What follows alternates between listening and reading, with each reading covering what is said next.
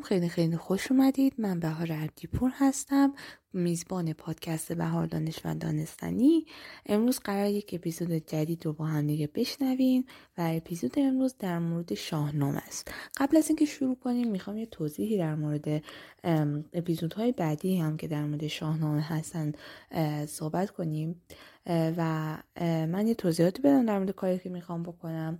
من شاهنامه رو دارم می‌خونم و قسمت های جالبی رو که پیدا می‌کنم و خودم بیشتر از همه دوست دارم انتخاب می‌کنم و براتون می‌خونم.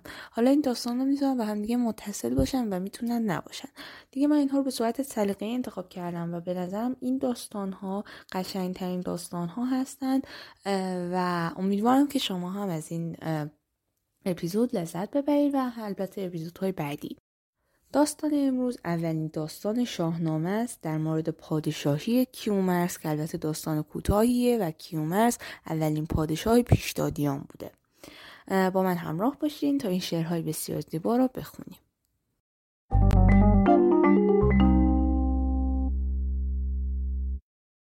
آغاز داستان پادشاهی کیومرس اول ملوک عجم سی سال بود. سخنگوی دهقان چه گوید نخست؟ که داج بزرگی به گیتی که جست؟ که بودان که دهیم بر سر نهاد؟ ندارد کس از روزگار آن بیاد. مگر کس پدر یاد دارد پسر؟ بگوید تو را یک به یک از پدر. که نام بزرگی که آورد پیش؟ کرا بود از آن برتران پای پیش؟ پژوهنده نامی باستان که از پهلوانان زند داستان چنین گفت کاین تخت و کلاه کیومرس آورد و او بود شاه.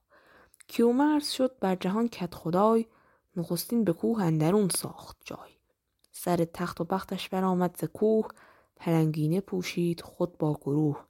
از او اندر آمد همی پرورش که پوشیدنی نو بود و نو خورش. دد و دام هر جانور کش بدید زگیتی به نزدیک او آرمید. دوتا می شدندی بر تخت او. از آن بر شده فره و بخت او. به رسم نماز آمدندیش پیش از آن جایگاه برگرفتند کیش. پسر بود مرو را یکی خوب روی هنرمند و همچون پدر جوی سیامک بودش نام و فرخونده بود کیومرس را دل به دو زنده بود. زگیتی به دیدار او شاد بود که بس بار بر شاخ بنیاد به جانش بر پر از مهر گریان بودی زبیم جداییش بریان بودی. برآمد بر این کار یک روزگار فروزنده شد دولت شهریار. به گیتی نبودش کسی دشمنا مگر در نهان ریمن آهرمنا. پرشکندر آهرمن بدسگال همی رای زد تا ببالید بال. یکی بچه بودش چو گرگ سترگ دلاور شده با سپاه بزرگ. سپه کرد و نزدیک او راه جست همی تخت و دهیم که شاه جست. همی گفت با هر کسی راز خیش جهان کرد یکسر پرآواز خیش.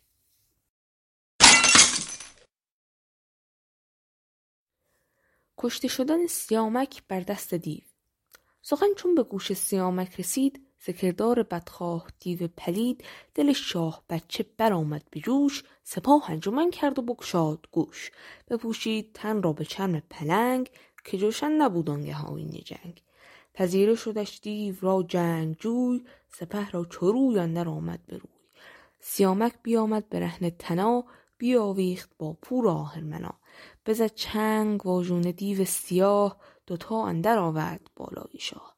فگند آن تن شاه بچه به خاک به چنگال کردش جگرگاه چاک. سیامک به دست چنان زشت دیو تبه گشت و ماند انجمن بی خدیو. چو آگه شد از مرگ فرزند, مرگ فرزند شاه ز تیمار گیتی بر شد سیاه. فرود آمد از تخت ویله کنان به ناخن تنش گوشت پاره کنان. دو رخساره پر خون و دل سوگوار دژم کرده بر خویشتن روزگار. سپه سر به سر زار و گریان شدند. بر آن آتش سوگ بریان شدند. خروشی برآمد ز لشکر به زار کشیدند صف بر در شهریار. همه جام ها کرده پیروزه رنگ دو چشمان پر از خون و رخ بادرنگ دد و مرغ و نخجیر گشته کروه برفتند ویده کنان سوی کوه. برفتند با سوگواری و درد ز درگاه که شاه برخواست گرد. نشستند سالی چنین سوگوار پیام آمد از داور کردگار. درود آوریدش خجسته سروش که این بیش مخروش و بازار هوش. از آن بدکنش دیو روی زمین بپرداز و پردخته کن دزگین که یه نامور سر سوی آسمان برآورد و بد خواست بر بدگمان. بدان برترین نام یزدانش را بخواند و بپالود مژگانش را. و آن پس به کین سیامک شتافت شب و روز آرام و خفتن نیافت.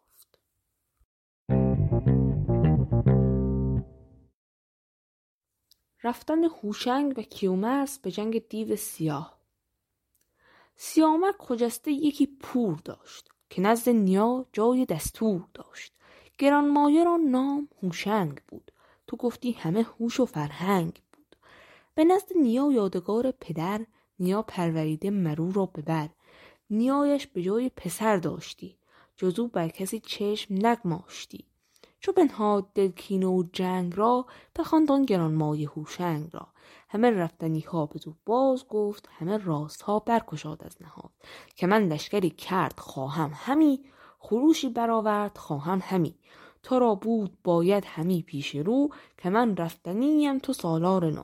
پری و پلنگ انجمن کرد و شیر ز درندگان گرگ و ببر دلیر. سپاه دد و دام و مرغ و پری سپهدار با کبر و کنداوری پس پشت لشکر کیومرس شاه نبیره به پیشندرون با سپاه. بیامد سیه دیو با ترس و باک همی باسمان بر براگند خاک. زهرای درندگان چنگ دیو شده سست بر چشم گیهان خدیو. به هم در فتادند هر دو گروه شدند از دد و دام دیوان ستوه بیازید هوشنگ چون شیر چنگ. جهان کرد بر دیو نستو تنگ. کشیدش سراپای یکسر دوال. سپه بود برید آن سر بی همال به پای اندر افکند و بسپرد خار. دریده برو چرم و برگشته کار.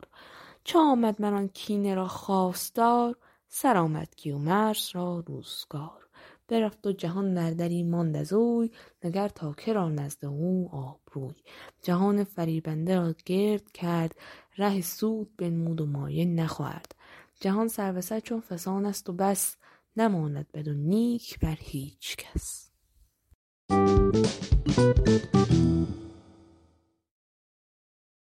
خب یک اپیزود دیگه تموم شد. خیلی خوشحالم که امروز در خدمتتون بودم. داستان امروز در مورد کیومرس به پایان رسید و پادشاهی های دیگری رو هم خواهیم دید که البته من پشت سر هم شاهنامه رو نمی‌خونم. براتون داستان های همونطور که در اول اپیزود گفتن بهترین داستان ها رو انتخاب می‌کنم و اونها رو براتون می‌خونم.